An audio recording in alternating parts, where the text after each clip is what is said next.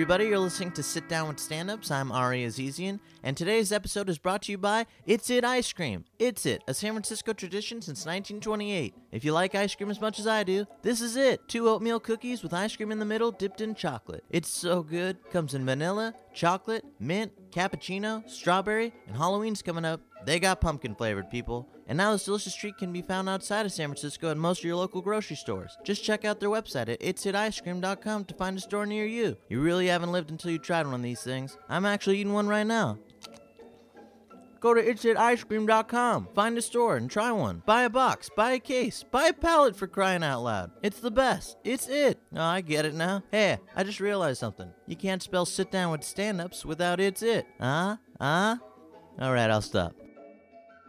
Alright, guys, my guest today is a very funny comedian. He's the very first comedian I paid to see live, Mr. Maz Jobrani. You may recognize him from the Axis of Evil comedy tour on Comedy Central or Knights of Prosperity. He's even been in 13 Going on 30 and Friday After Next. He has an awesome new book out called I'm Not a Terrorist, but I've played one on TV. It's very funny and has a ton of great stories about starting out in stand up and auditioning for movies.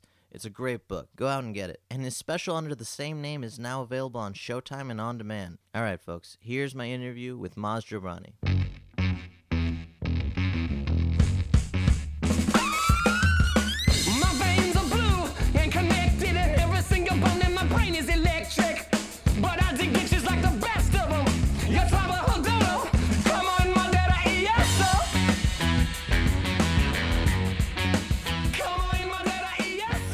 You're actually the first comedian I paid to come see. Is that right? Live, yeah. I saw you at Cobb's. When Oh, I was wow. Just turned 18. I was looking at the comedy clubs in the area. Oh. And your name came up first. Like, oh man, I know Really? Maz. Yeah. How old are you?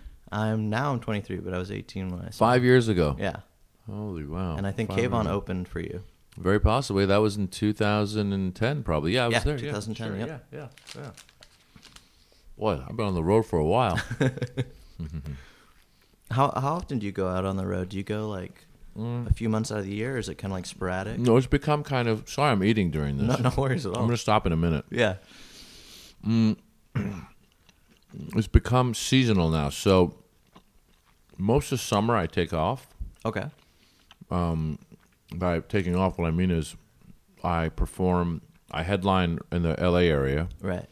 and I always perform at, you know, even if I'm not headlining, I'm usually at the comedy store, or the Laugh Factory, Yeah. working on new material. That's summertime, and that's because the kids are home. I want to be home, and also, a lot of people are traveling in the summer, so you don't want to get a gig in Kansas City or something in the summer and then go out there and It's have empty. ten people show up, and you're like, oh man, I, I just got a whole weekend away from my family, and no one's here. Um, so usually starting right around uh, the beginning of September, uh, the the touring season starts, and it goes September till December. So I, I look at my schedule, and it's funny because a lot of times I'll accept the the, the gigs. I'm like, yeah, sure, sure, sure, sure, I'll take it. And um, then once I come to it and I look at it, I'm like, holy shit, there's a lot of there's a lot of dates. Plan a lot more than Yeah, because uh, in the beginning when I first started touring consistently, I had my agents and I would said like, let's go every other week or let's go two weeks a month. But then I realized that's not as it's not as uh, doable just because. you gotta fly back. Well, that's, no, I fly back anyway, but it's just Yeah. because there when I'm taking that season off, then you kind of got to cram a lot of stuff into the other parts. But the good news is, like for example, when I'm touring, like like I can always put I get I get Irvine in the mix. I'll get um, San Diego. Th- those are relatively close. yeah. Um, and some other local or close ones, or I'll find like, uh, or I'll end up like booking something in San Francisco or in New York where I can take my family with me sometimes. Cool. Yeah. But as I get older, it gets harder. But still, I so basically the season is long story short. It's basically September to December. Then it slows down over the holidays, picks up again. Let's say end of January, early February, and goes Like till spring. June. Yeah. yeah, and then again summer off. That's awesome. So like, Yeah. do you use the summer to like work out the jokes that you're gonna take on tour with you, or like just kind of get ready at the comedy store and places around here? Yeah, I'm always just trying out new stuff at the Comedy Store and Laugh Factory over the summer. It's not that by the end of the summer they're ready to go. Yeah. a lot of these jokes are still half done, um, and I will long continue. does it take to? Because you just released your special. Like, how long does it take to come up with like an hour like that? Like, It probably takes a good year and a half to two of doing it because I don't sit down and write. Mm-hmm. So sometimes, like, Do you write on stage? Like yeah, basically, I'll talk about on stage and try to find the punchline. So, I'm trying to do a whole new bit about taking my son fishing for his birthday and how I don't like to fish. I was like, I, I've learned something. I don't like to fish. I like to order fish. Yeah. and then and and then I've riffed on it so many times. I found a few punches here and there, but sometimes it, it's it. Ha- I realize I should probably sit down and try to write the punchlines to it. like find the jokes inside of it. Yeah, I, I should, but I'm just I never get around to it because the days always go like okay, I'll do a podcast, then I have a lunch meeting after, then I have an audition that came up, then I got to be with the kids. It's so hard, yeah, to I find time yeah, I should focus. yeah. I should focus, but I don't. Well, that's the thing I'm I'm so fascinated by. Like I hear Bill Burr, he's like I just work on stage and like he doesn't write and stuff. And did, when you started, did you use that method or would you? Because I just sit down and write jokes, and I'd be so afraid to just like Well, try you to improvise it on stage. when I first started, I took a I took a stand up comedy class. Judy Carter had a stand up com- Oh, comedy cool, class. yeah. awesome. And um, so when I first started, I I would um, you know they tell you like take a topic, you know, take a statement. Mm-hmm. You know, it's hard being Iranian in America. Now, do a brain bu- like a bubble around it, Yeah, and then like branch off the ideas from. branch off the ideas. Why is it hard? Da da da da da. Write jokes around it. Okay, so that's what it was like originally. So there was some joke writing like that happening, but uh, from the start, I was always recording my my sets and listening to them. and just sort of fixing them that way. Yeah, and and I realized I think I, I at some point I realized that I prefer that. I prefer hearing it, trying it again. And also, when you're getting up five to ten times a week, even though it's like 15 minutes here and there, 20 Right. minutes, it still is enough time. It's a it's a it's a condensed and intense time where you're really trying something out for 15 to 20 minutes. That's true. Yeah. and so you really you're really trying to write. It and if you're loose on stage like if i'm loose I, I come up with stuff better than when i sit down and i you know when you're trying to type it i'm better moving around and figuring it out. So i think that's i think that's how it happens. And i think that at a certain point i just realized that i like that. I think at a certain point when i started going off my script my stand-up script and started riffing about what's going on in the room It it kind of made me yeah it made me feel alive and, and ideas started coming Yeah. I remember the first time that happened. It was um, one of the first times it happened. It was at the comedy store. There was a comedian named Freddie Soto who was really funny. He passed away since. Young guy, Mexican dude, um, and he was um, he was well liked by everybody, and he was very funny. And he was sitting in the back of the room. He was watching, and it was like I'm guessing it was like 1.45 in the morning because Wow, the yeah. club closes at two. Right. I was the last comedian that went on. And there was no one in the audience except these two nerdy dudes and this one hot chick that was with them. Oh wow. So I got up there and I started doing my material. And then I realized no one's really into this. And so I, I kind of turned to them and I had to ask the question. I was like, How did you two end up with her? and that turned it into a whole thing where now I was talking to them, these three people, and they were talking back and we're having a conversation and I was coming up with jokes and and then I would go into, into some of my material, and then I would come out of my material, and I would riff stuff, and and it was a fun set. It was only 15 minutes, but it was Yeah. fun. And I remember coming off stage, and as I was going off stage, I was I was you know in the back. Freddie had, had been sitting watching, and he goes, um, and this is like the first time I met him. He's like, "Hey, you're funny." I go, "Thanks." He goes, "You know, what's great is it's not about the bits. You're just funny." He goes, "You're the funny or you're not." And he goes, "You got, you got like you're a funny You person. funny it's not about your bits." And I was like, "Yeah." I was like, "Thanks a lot." And it was an eye opener that That's it was like, yeah. yeah, be in the room. And be mo- in the moment, yeah. That's You when I sort of realized it too. I was like, I went to an open mic and there was one guy, and I was just reading my jokes, and I was like, this is not gonna work. like you It's not going to work. Engage. Another time that it happened, actually, it was it was a it was a it was a godsend. It was um, uh, that was maybe this one. Maybe is the before this is that, that there was this, these guys who ran a an, um, um, like a bringer room slash open mic room. Yeah. And I went there one week and I did it, and it was a small audience, but I did my material that I've been wanting to do. Mm.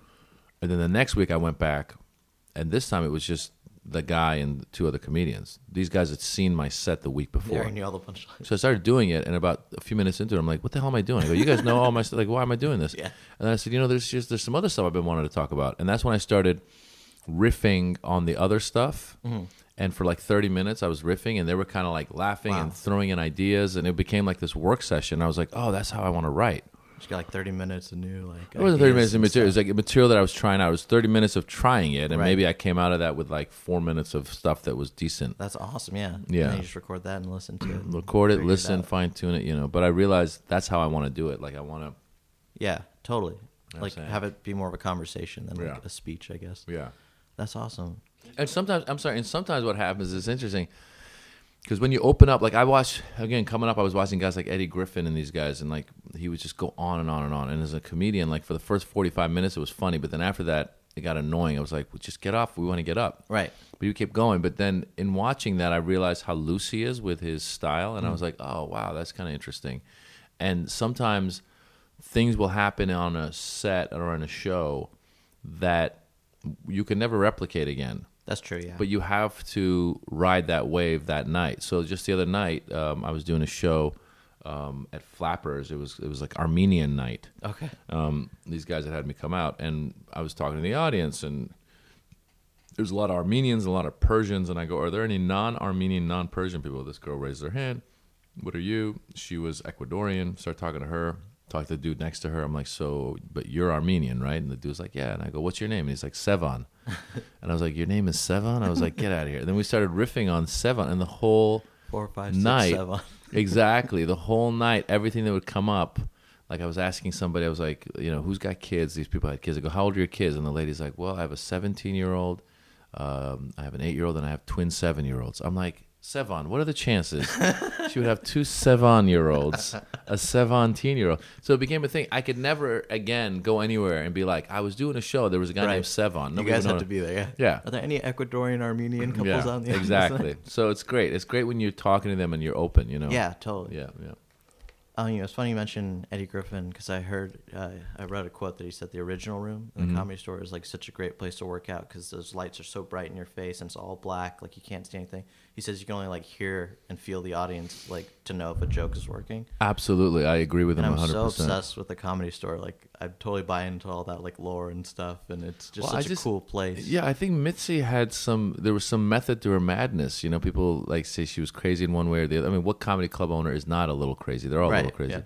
But Mitzi definitely, you know, she ran into the whole problem of like not paying comedians, and she was like, "This is a workout place, and this is a commune, and Mm-hmm. this is kind of like a brotherhood." And you know, some people go, "Yeah, yeah, whatever," like that's Pay me, bullshit, right? But having come up at that club, it really like when I became a regular at the comedy store, I felt my growth as a comedian exponentially. Totally, Because yeah. what she would do is, and I think Joe Diaz was telling me about this because he was saying, I was complaining to, to Joey Diaz about like, I'm up every night at like midnight, and by the time I get up after Eddie Griffin bumps me, Dice bumps me, Paul Mooney bumps me, like I'm like I'm on at like 1:45, you Yeah. know, and I was like, and I got to go to work the next day, and I was like, this is crazy.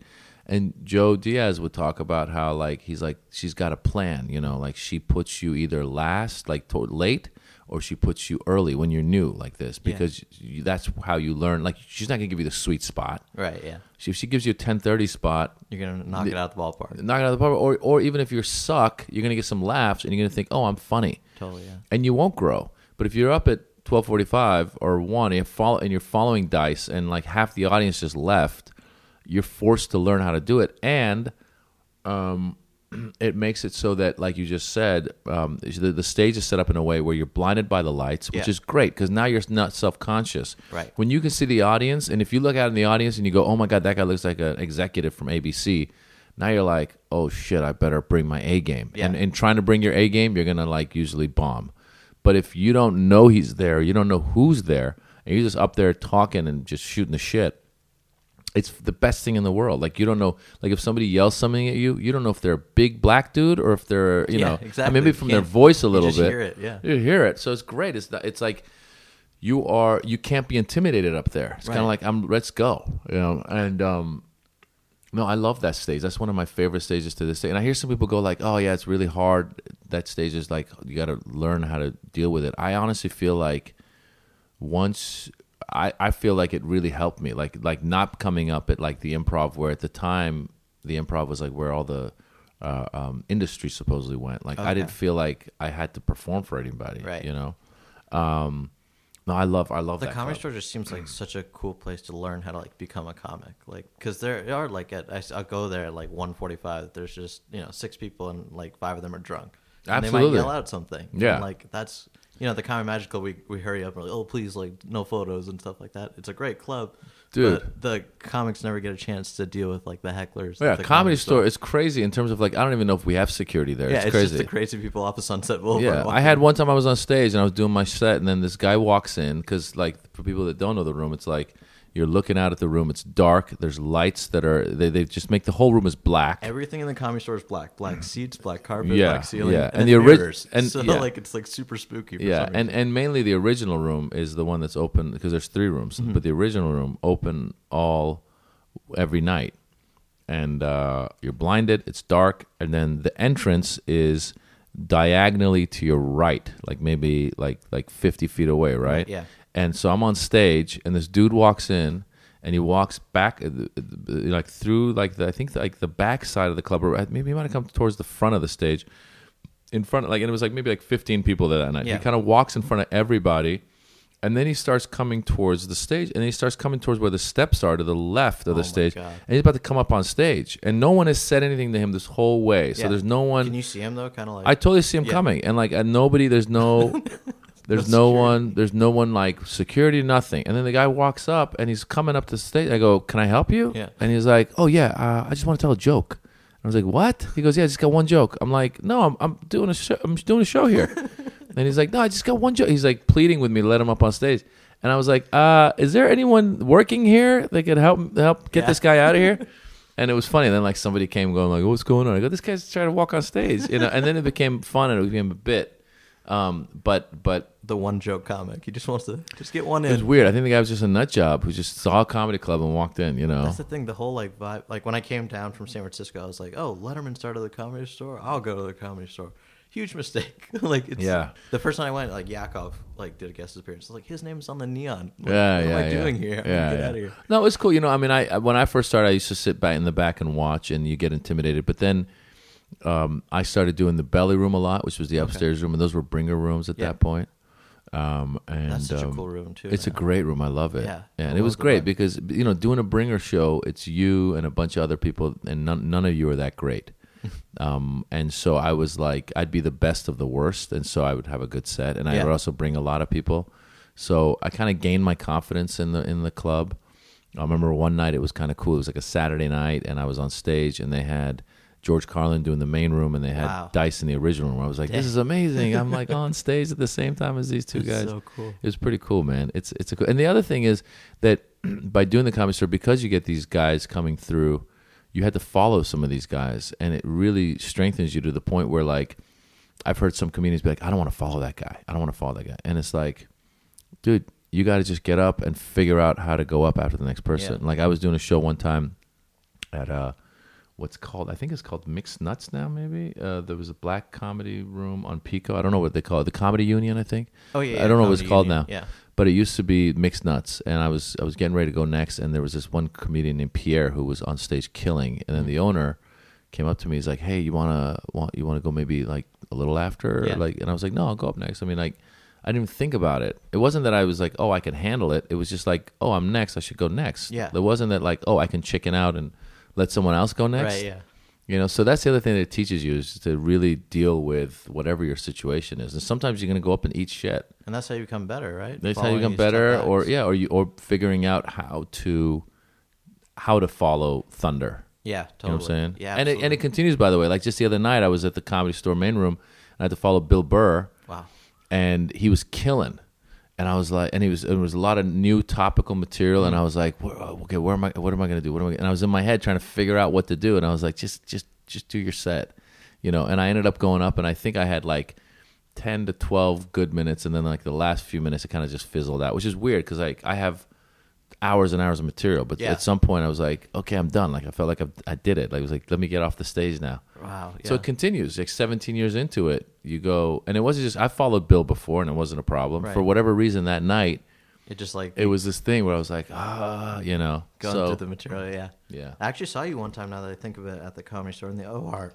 Sorry, and uh, it was kind of a little bit later. I think there were like a lot of pop-ins, and you came in, and there was this group of six Australian guys in the front row, uh-huh. and you're just riffing with them and doing like an Australian accent, and they're totally like having fun with you, and it was super cool to watch. Like Yeah, I'm telling you, I love that the stuff. in the moment stuff. Dude, I love that stuff, and I love like the other thing about the original room that happens. Jeff Scott, who plays the piano, he'll riff, and I'll do like a song about the guy who came up before me, and it's just it's just a great way to land for Yeah. me. I love. I wish I could bring that to every show. Um, unfortunately, just, I just the like old timey ragtime. just somebody to play before you go up, and then go up and riff on the guy before you. Yeah. It's so much fun because all you got to do is like I'm pretty good at like improvising music. Um, certain types of music, like Yeah. not rapping, but like either la- like jazz loungy or like or just like something like he'll play like a jumpy like dum dum dum dum, and I and I just and I'll just riff on whatever was on before, and it doesn't even have to be funny. You just got to repeat what the guy said before. so like yeah. you know, I might even go up and say, like, let's say, let's say I follow like Steve Byrne, I'll be like, you know, st- you know. So Jeff Scott will play like dum bum dum bum dum bum, and I go up. I'll be like, keep it going for Steve Byrne. That was Steve Byrne. and Steve Byrne. Steve Byrne. Steve Byrne. Steve Byrne. Steve. And as I'm doing it now, it turns into and he's going ding ding ding ding ding. ding. I'm like Steve Byrne. Steve Byrne. You know, he's Asian. He's white. Asian white white Asian Caucasian. You know, whatever it is with ragtime. and I'm just yeah, and I'm just kind of repeating his jokes Right. or one joke or one thing he said or something about him, and it's like a good one minute riff at the top where Yeah. people are like, "Oh, that was fun," and then I'll end by going like, "Yeah," and then I'm like, "Okay, I'm done. I'm out of here."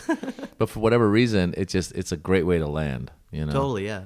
I do that sometimes. I'll, I'll like, because you're watching all those guys at open mics. So I'll like do a callback to the first guy's joke or something. like that. Yeah. And then people like look at you like, is this guy like crazy? Like, why is he? We already heard that. Yeah, if you can do a good callback to the guy before you. One time I followed Dice and he had just finished doing his bit where he talks about like um um I think he was talking about sucking ass. sucking ass, was it? it was, he's got hot soup, hot soup. He used to do this thing about hot Hey, soup. yo. Made no sense. He's like, hot soup, hot soup. And I think I even asked him, I was like, what does that mean? He's like, it's just funny to say. I don't know. but but but he did a whole thing about like sucking ass and he just like got really into sucking. Like he's like, I'm sucking ass, ass this, suck that, da, da, da. on and on and on and on. So I and then and then I followed that. Yeah. So I had to go up and be like, sucking ass, like because the whole audience was kind of bombarded with sucking ass. Right.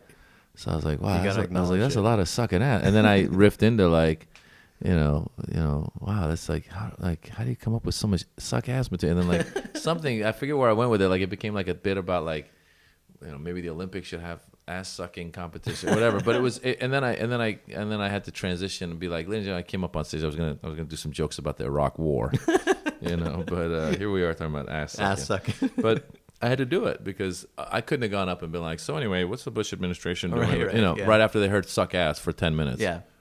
So yeah, you really got to learn how to Transition. transition. in between comics. Yeah. Yeah. That's so cool. Yeah, I mean, you mentioned Dice and George Carlin. Do you ever like bump into any of your heroes in the hallways over there? Yeah, I mean all the time. I mean the first. It was funny because one of the first times I was uh, I was on stage, I I passed Paul Mooney, and Oh, wow. um, and I was like, I was so green. I was like, uh, Mr. Mooney, I just would like to say that it's a pleasure to be on the same stage as you. And I think Mooney had no idea how to handle that because Yeah. he's so kind of cynical. Right. and I think he was like, "Oh, oh, okay, okay, yeah, all right, okay, whatever, homie." and like, and I was like, and I felt like an idiot. I felt like a green like rookie, Right. You know, um, but yeah, I mean that's the beauty of the of these clubs too. That's the beauty of comedy is that you run across like if you're a rock star, uh, you're probably not hanging out at like the dinky little clubs, Right, totally. and meeting like the newest musician Yeah. that's doing it. You're not but when to you're bump into Paul McCartney at the Roxy or something. like. Exactly. but when you're a comedian, you're bumping it. These guys are stopping by all the time to try out their stuff. That's crazy, So yeah. it's great. It's great to just be among these guys and and uh, and you know I used to watch uh, Dom Irrera as somebody. I used to Oh, watch Dom him. as a Yeah. kid. I used to, I used to watch him as when I was in high school. Yeah. And he was one of the first guys that I loved. So and now fun. like get to hang out and talk to the guy, and he's just a great guy. You That's know. so cool. Yeah. Yeah. Who are some of your heroes? Like when you, I knew I read in the book you liked uh, Eddie Murphy a lot. And that. Eddie Murphy was like number one. Eddie Yeah. Murphy for me was the guy who probably inspired me to get into this stuff because he was so big at the time. Yeah, And- Delirious and Yeah, all- yeah. delirious, and it was just like, oh, he was hilarious, and and all the SNL sketches and everything. So Eddie Murphy was definitely number one. Um, and then I used to watch all these guys. Like I just told you, like I saw Robin Williams at a um, club in in San Francisco. Um, you know, uh, I just love comedy. I realized that I was surrounded by all my friends were comedy fans, Right. And so was I. So I'd be watching whatever evening at the Improv or whatever. So all the guys, like the the your your um, your Seinfelds and and and you know all the late night shows and all those guys. I used to watch all those guys. I'm trying to think some of the more like there was a what's his name uh, Rodney Dangerfield comedy young Oh, yeah, comedian yeah, special. yeah, I used to no. watch so like I, I, think I discovered Dice there. Yep. There was a guy named Bob Nelson who was Okay, hilarious. He used to do prop comedy. Um, uh, he- Barry Sobel. Oh, um, wow, I mean, all these guys were on there. I remember Otto watching. There was with the puppet.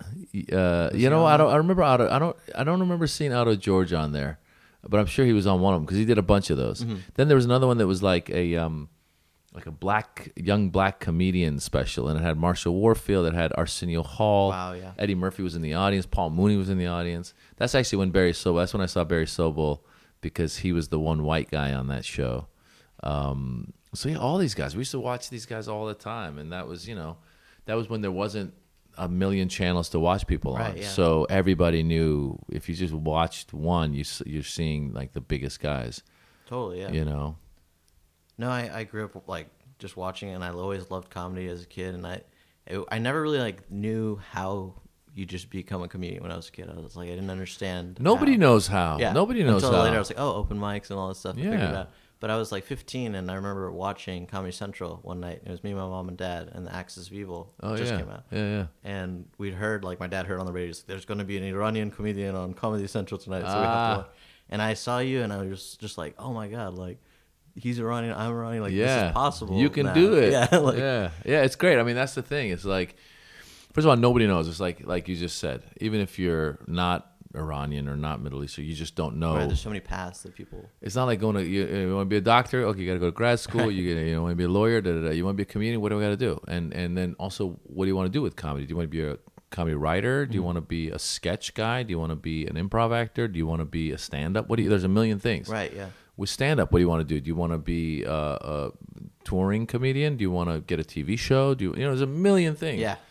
So I think that um that like you said, when you see these guys doing it and then and then you're really curious about it. So then you start reading about how they get into it or you start listening to interviews or When whatever. did you, like, figure it out? Was it, like, in college or high school? Dude, I didn't figure it out till I was in my mid twenties. Yeah.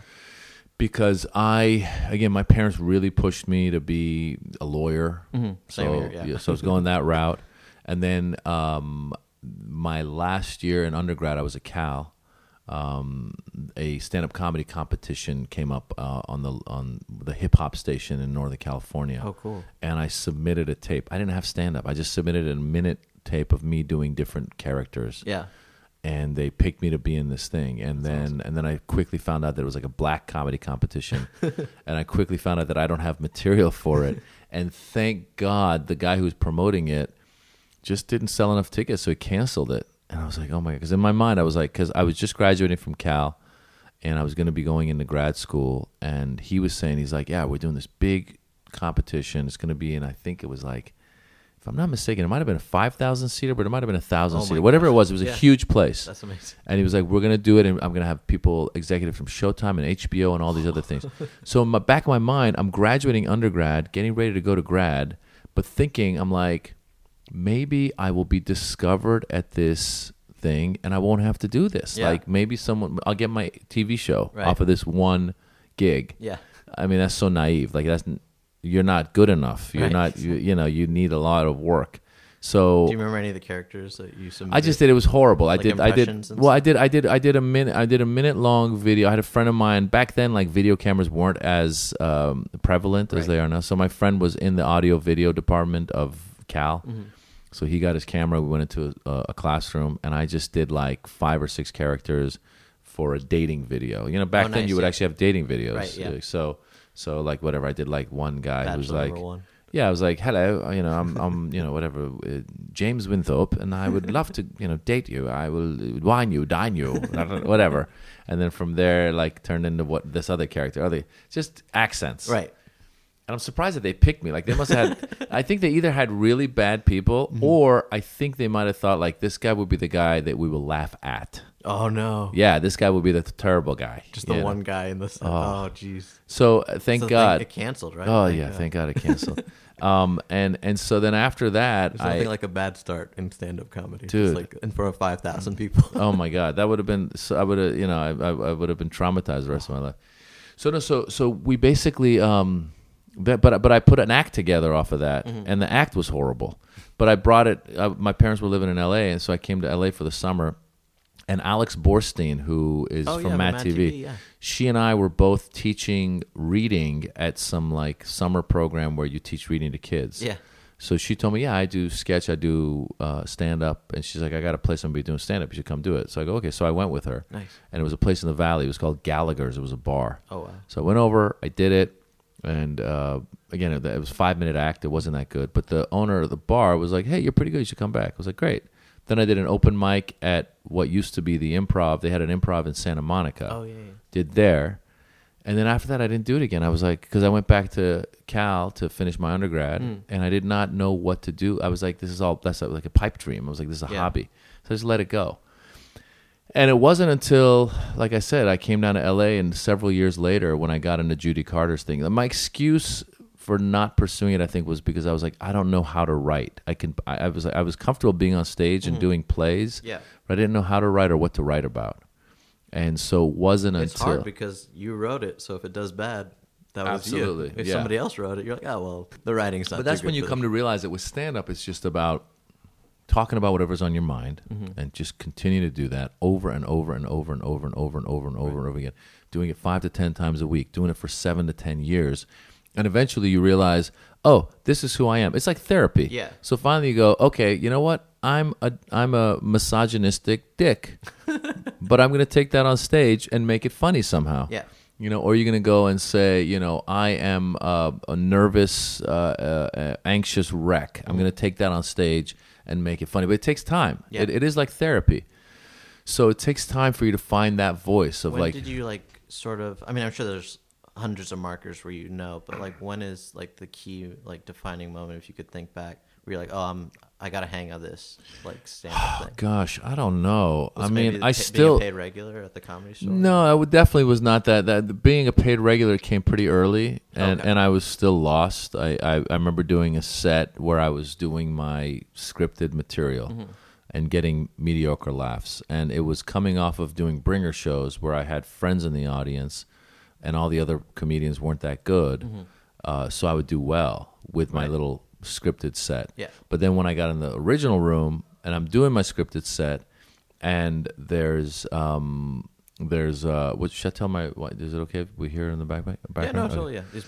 They'll, I won't Yeah. pick it up. Yeah. So when I'm when I'm now when I'm at the comedy store doing my scripted set and there's other professional comedians going up and there's no one in the audience that knows who I am and these jokes that were getting laughs are now getting like a uh, kind of chuckles Oh, uh, yeah. and I'm like, whoa, what's going on here? And then watching, there was a guy's name was Vinnie Favorito. He used to Oh, do. yeah. He's uh, in Vegas, right? Yeah, he's Vegas Yeah. now. Um, he used to do like crowd work that I learned later learned that it was like um, pre preset, like it was material, but it looked like crowd work, and he was very like good at. the improv. Yeah, he, kind of like he'd be like, you know, uh, are there any, are there any, uh, you know, are there any Italians here? They have jokes for Italian. Are there any? There, and he had jokes, yeah. right? Um, and you know, I'm guilty sometimes myself of doing things like that. But but his whole thing was that it was very funny. Mm-hmm. Um, but it was amazing how the audience uh, um, reacted to him. And that was one of the times where I was like, "Oh wow, you can talk to the audience, and oh, you know, like you can leave your script, and Yeah. So yeah, I definitely that was not where I had the like becoming a regular was a break in in it was basically like getting into like Harvard Right. Yeah. because you go okay now I'm going to learn some shit exactly. and then it was like many years of learning that shit like I, I don't know when I felt like oh wow my voice is really clear now I mean to this day sometimes I go what is my voice still working on. it. and and it's become a lot of times like now I talk about my my kids and my frustrations with with raising kids and and I feel like okay there's something there like you know and I've and I've tried to explain I think if I had to really sit down and, and think about it it's like I am someone who can get frustrated with things I'm a nice person mm-hmm. but I also get frustrated with things Yeah. and so I think like because I've had times where I've talked to writers when we're trying to like write a show around me and I'm like I, the show isn't just about me, me being Middle Eastern because that's not it Right. there's more to me than that. Really, at the core of me is this like if you see me on stage, I'm very high energy. So it's this guy who can get frustrated with like something, and that frustration can turn into this high energy, um, you know, and I'm trying to be the right guy. I'm trying to do the right thing. Yeah. I'm trying to be a nice guy, but sometimes I end up, you know, doing something that's kind of jackassy. You know, um, so like I actually I wrote a, a short that I did. Uh, it was called uh, My Two Worlds, um, and it was with uh, and I cast Ahmed Ahmed and and uh, um, Ian Edwards to be in it, and and that was kind of like me trying to write for myself. And it was this episode where I wake up, I go outside, someone is spray painted "Go Home Arab" on my fence, and I'm uh, and I'm upset about it. And then we're at a cafe talking, and these guys are like, "Dude, you need to calm down." I'm like, "Listen, man, I'm I'm upset." I, and they go, "It's okay, you know." You need to And- calm down. but yeah, I'm, I'm like, I'm like, they didn't even get it right. I go, I'm not Arab. Like that's the whole point. And then I'm as like, well, what's wrong with being Arab? And I'm like, nothing. I'm just saying, Iranians aren't Arab. We're different. And then, if, and then, so here I am trying to do the right, Right. thing, but it's like spiraling. Yeah. And then Ian's like, oh, I hate that. I go, what? He goes, I hate it when people think just because they have a black friend they can use the N word. I'm like, I never said that. He goes, you're implying that right now by saying that. You know, because you have Arab friends, it's okay to di- diss the Arab. Right. So it becomes this thing. It's very almost curb your enthusiasm in Yeah, a way. totally, yeah. But I feel like that's like my the real me, like trying to do the right thing. But like Curb is like he might be a little more of a curmudgeon. I'm not a curmudgeon. I'm just this guy who's trying to do the right thing. Yeah. Um, That's my favorite style of comedy. is Just find like one thing and then try to solve it, but all these gets worse and roadblocks- worse. Yeah. Yeah. yeah, So I mean, I feel like that is a little bit of my personality. It happens a lot, like in my regular day. Like if I'm walking around the house and I'll see like let's say the kids have left like let's say some clay on the ground. So I Mm. go down to pick up the clay, and when I'm down, I look and I see underneath the uh, the cupboards like there's a nail sticking out. I'm like, Yeah. oh come on. Then I go to get the nail, and then I can't find like the pliers. And then I get the plier and I start working with the plier, and the plier then like comes loose and breaks, and I'm like, "This is bullshit." And I like, you know what I'm saying? It just becomes Right. more and more. So it's that's what that's what Just use the clay to yeah, sort of because I'm also because I'm not I'm somebody who can't let that go. Like I have a little bit of a little bit of um wanting to like you know I won't say obsessive compulsive, but a little bit like I need to clean that shit up. Like like some people just live in that. Some people go like I'm gonna walk right past that. I can't. just that one thing. It's just all that day. one thing and it drives me nuts and i'm like what is i go i did not i did not sign up to be a handyman but Totally. here i am and it just becomes so that's kind of I have friends who like will hear me talk about like my day like that, and they're like, "Why can't you just let that go?" I'm like, "Oh, that's what normal people that just walk by stuff." yeah some people can just walk by that shit i That can't be walk so by nice. Yeah. i can't i can't do it you know That's so funny. yeah so yeah so i think that's like i think that's when you find your voice is you just keep going and going and Yeah, going that's what I love about stand too. It's like it never ends. There's, Yeah. you just can keep going until you know. And, And then you have to ask yourself, like, what's my opinion on certain things? You know, like again, watching Bill do his thing on, he was it was great. He was doing a whole bit on Trump. He did a whole bit on um, on Caitlyn Jenner. And sometimes I realize that I take the easy way out in terms of just finding something that's kind of comedic about it and then touching and moving. Especially listening to Burr kind of elaborate on it.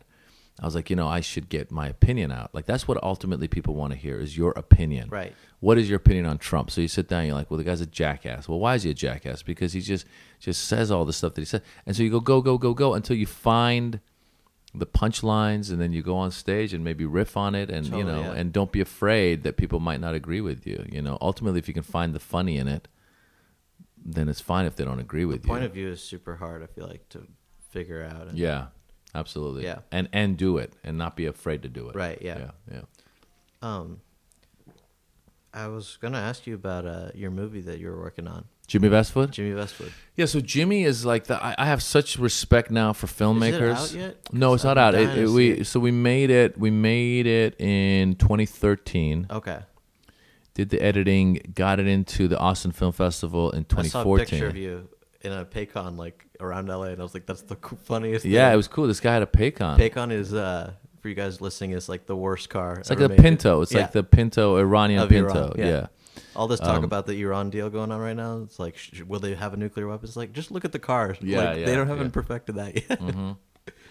So, um, yeah, it was a fun movie to do. It was great. I mean, there's a lot of. First of all, I have the utmost respect for filmmakers because these people like spend their you know six seven years writing, directing, raising the money, blah blah blah, get the movie made, and then I always say like, and then some critic comes out and like pisses on it. Like Yeah. if I were just a filmmaker, I would have a bat because I would just I'd be going around go cracking after people in the head. I'd be like, how dare you? You know what I'm saying? Yeah. Like you know how much work I put into this. That said, it's it's a it's a tough thing, but it's a, it's a fun thing to do because you ultimately have control. So we wrote this movie called Jimmy Vestvood, American Hero, Me and my writing partner's name's Amir Ohebsion. Okay. Uh, we co-produced it with him and, and my manager Ray Mohit. We all produced it together. Um, Jonathan, it's, it's kind of Jonathan, like a Bullitt, Serpico cop. yeah, it's like a, it's like more like uh, we we kind of compare it to like a Persian Pink Panther meets Borat kind of Oh, a thing. perfect. Yeah, That's yeah, awesome, yeah. yeah. I mean, he loves Bullitt. He loves these guys, but he but he is really not. He's kind of a bumbling idiot. uh, we got Jonathan Kesselman to direct it. He's the guy. He directed a movie called The Hebrew Hammer, Oh yeah, yeah. which was a funny movie, and it kind of was in that vein. right. So we did it. It was fun. We did 18 days in L.A. Um, That's you so know, fast. it was I very no fast. idea how movies work, three six day weeks. It's very fast. Like usually they go a lot more. Um, but then I just somebody just told me that uh, was it Whiplash, the drum movie. Oh yeah, yeah. They said that that did 18 days. I was like, holy shit, that's pretty impressive. Yeah. But um, But that's But just yeah. in a music studio. Jimmy Vestvood is the yeah, action yeah, yeah, crime hero. yeah, exactly. So it was it was fun, man. It was a lot of fun, and we got in Austin. We won a comedy prize there, and oh, now Oh, like awesome. finding the distribution is a whole other level of work. It's like Oh yeah. Trying to get someone that, on yeah. board to distribute it has been the reason it's kind of been on hold for a bit and and we're hoping we can get it out in early January or February of next year. Is Netflix like a bad? Netflix and those guys are all good, but they don't pay you that much unless if you have like if you get a theatrical release. Like we're really kind of going for the hail mary. We're hoping that we put it out limited release and get some good, uh, you know, box awesome. office. Yeah, totally. It doesn't have to be. Doesn't have to be killer box office. Just some good box office, just to make a little bit of a buzz. Right. Because then you can parlay that into a better Netflix play, a better Showtime play, a better whatever it is. Um, but it is a challenge. Like if anybody's out there thinking about making a movie, I would say keep it as low budget as possible. Uh, find ways to distribute it. Um, you know, like if you did a movie for like, you know, shot it for thirty thousand, which is nothing um, then if you got it on a Vimeo or a iTunes or something, you can stand to make your money back. Yeah. Because ultimately, you want to make it. Because you could say, "Oh, I'm an artist. I don't care about the money." Well, you should care about the money because if you want to make another movie, you want to show your investors that you It made the money. Good, yeah. You know. So, um, so that's that's that's that's where we're at. That's so awesome. I, I'm dying to see that movie. It looks so funny. Thanks, man. It's fun. I th- I say it's like a movie that like. 12 to 25 year old men and uh and stoners are gonna like it's a fun stoner movie i'm telling you dude because it's so the, the characters are so outlandish Yeah. you know It's so funny. yeah Um, I want to talk about like uh, Iranian parents too, and I noticed like there's so much uh, in Iranian culture that translates into American humor too. Like we have sarcasm, which a lot of countries don't, which is really cool. But I, I don't know if we have irony. Feel like Iranians don't really get that. No, Iranians don't get it. I think that they don't get irony at all. Like I and and I don't know if it would be irony or sarcasm, but it would be. I guess it would be irony. No, I'm not sure what this would be. But the, but the example I always use is I always say, an American. If you went to a comedy club with an American comedian and the and it could be an American audience, and the mm-hmm. comedian could be like, yeah. So I was at the I was at the I was at a nightclub trying to pick up a chick. The night went on. It was two in the morning. The lights came up. There was no one left. It was just me and the Asian boy cleaning the place. Mm-hmm. So anyway, I'm banging the Asian boy. so we know he did not bang the Asian boy. But I think Iranian audiences would they, they, they like when I say Iranian, I mean like the Asian boy. yeah, I mean older Iranians. They're like he had sex with an Asian boy. Does his mother know about this? You know, they don't get that. Like, no, I'm being, I'm joking. Right. You know, and and I don't know if that would be sarcastic Facetious. or facetious, Yeah. maybe. Yeah. That's so funny. So we don't have that. Yeah, it's we- funny. We totally don't have. That. yeah, yeah. That's a but good tip. So I'll remember. yeah, remember kind that. of joke. Yeah, yeah. But I mean, that's why I think like But the rhythm, do you think? Do you think anything translates from that? Having Iranian parents, like no. I mean, I think that Iranians do joke we grew telling. up in America, so it's like, but like I feel like there's a little bit of that. Iranians somewhere. do joke telling, like Okay. uh, you know, a guy from this place and a guy from that place and a guy that place where Walk you know into a walk bar. into a bar, Yeah. whatever. So that's what they do. Um, and we like to laugh. Iranians like to laugh.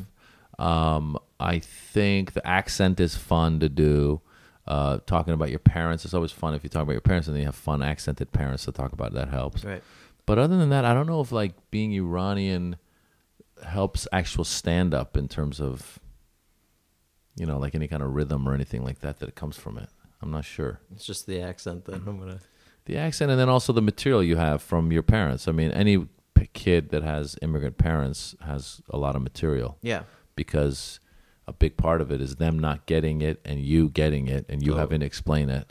And that's so relatable to everybody. Like everybody. everybody gets that. Yeah. Everybody. My parents don't get it. Right. You yeah. know, parents just don't understand. Yeah. Dun, dun, dun, and that's that's when I was I growing mean, up. Uh, I don't know if you remember George Lopez's "Why You Crying" special.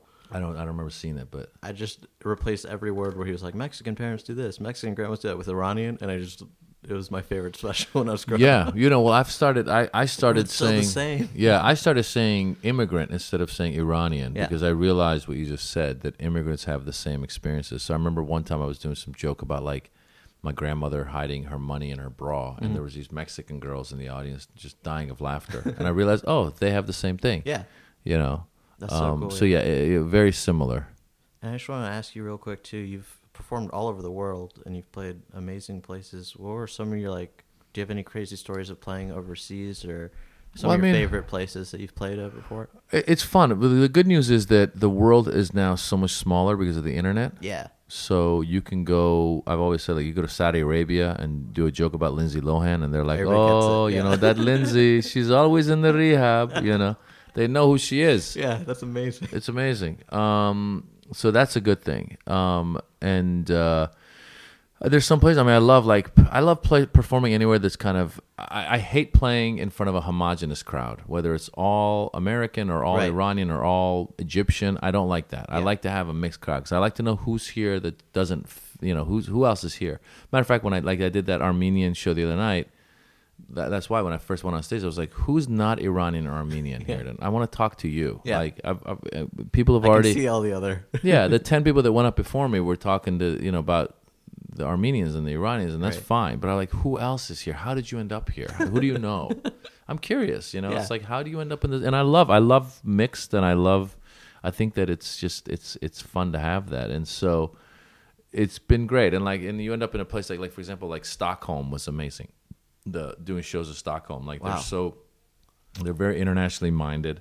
I think they're very politically And like, minded are there like theaters there or comedy clubs? Like- theaters and and comedy clubs. Like so, when you go though, you do a theater. Like whether it's a bigger theater, depending on what city you're in. yeah. So Stockholm is really Stockholm cool. was interesting because Sweden has a very open, uh, or had a very open. I think they still do immigration policy. So a lot of Iranians ended up there. Hmm. Oh, so when I go to Sweden, the core audience is Iranian, but then there's others. There's Swedes and there's you know Russians and whoever else is there. They show up, you know. So uh, it's good to have that core audience that wants to come out and see one of theirs. Yeah. But then having others mix in, and now you've got a full show. That's awesome, yeah. So yeah, like Stockholm was great. Like I love doing DC because it's very international.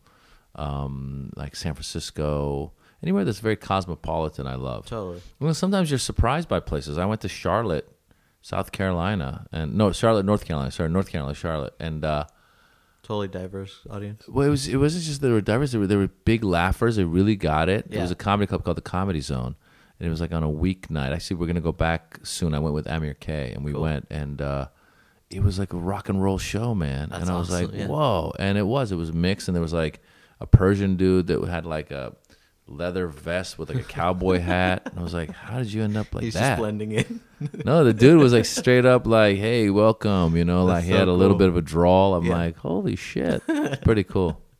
Yeah. That's awesome. So like yeah. so when you tour, do you go? I mean, what's like in between New York and the East Coast, Washington and San I probably there's probably like I said, I I, I probably do a lot of uh, places that have uh, kind of diverse uh, populations. I'll do Atlanta. Um, I'll do Chicago, um, uh, Portland, uh, Seattle, uh, Miami, or Fort Lauderdale, really. Um, you know, but I've never done. Let's say I've never gone to North Dakota. I don't know if there's anything there. I don't Yeah, know who does shows there. I'm sure there are people. There's Never- bananas in North yeah, Dakota. never done like Oklahoma, but uh, then again, like I've I've been invited by colleges. A lot of times, like student groups in Oh, some yeah. of these colleges. Like I went to Memphis because it was like the Iranian student group. I went to How are those colleges, by the way? Because I hear they're talking about a lot, and comics say that you know they're very like PC and well, they've always been colleges. Have always been like you can't say this that, and the other, but you kind of go there and like you kind of you can walk the line, and the students want to hear it, and the administration doesn't. You know.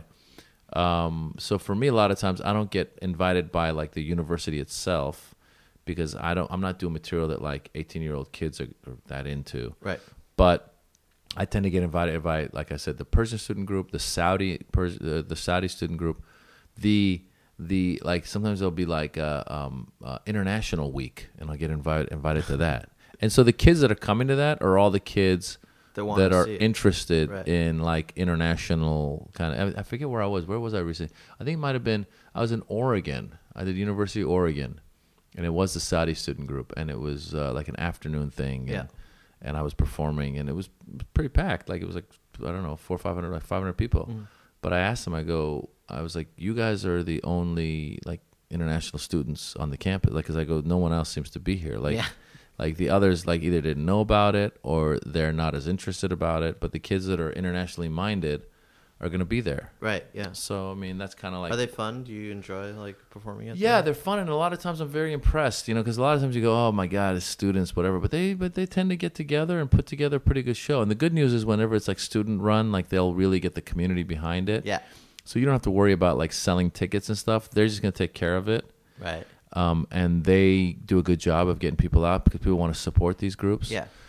So it's nice for us not to have to worry about like what's the ticket count, what's this, what's that, but rather like going like, oh, because these guys have kind of it's a a group, everyone from that Just group is they're supporting gonna it. There. Yeah. They're all going to come, and they tend to be very nice and respectful, and and so yeah, those are fun. That's cool. Yeah, Awesome. yeah. And I heard you perform for a king too one time or a prince. King of it? Jordan, the King of Jordan. When we first did Axis of Evil, and we went to the Middle East with it, it was me, Ahmed, and Aron Kader. Oh, cool, Um, awesome. and when we did Jordan, Aron. Uh, he performed in a Groundlings show Oh, last really? week. Yeah. Oh, that's He cool. was super funny. He's Yeah, doing yeah. improv, but he's yeah, a funny guy. Yeah, Aron's funny.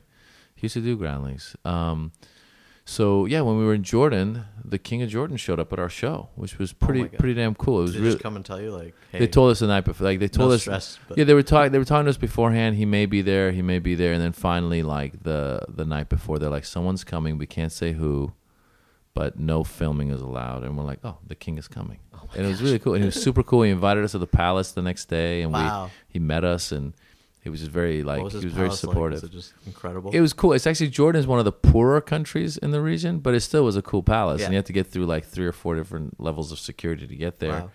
But he was super nice, and um, and he was very supportive. And we were like, we were saying like, you know, we were wondering like, should you know, we were like, you know, we were doing jokes about Bush, like.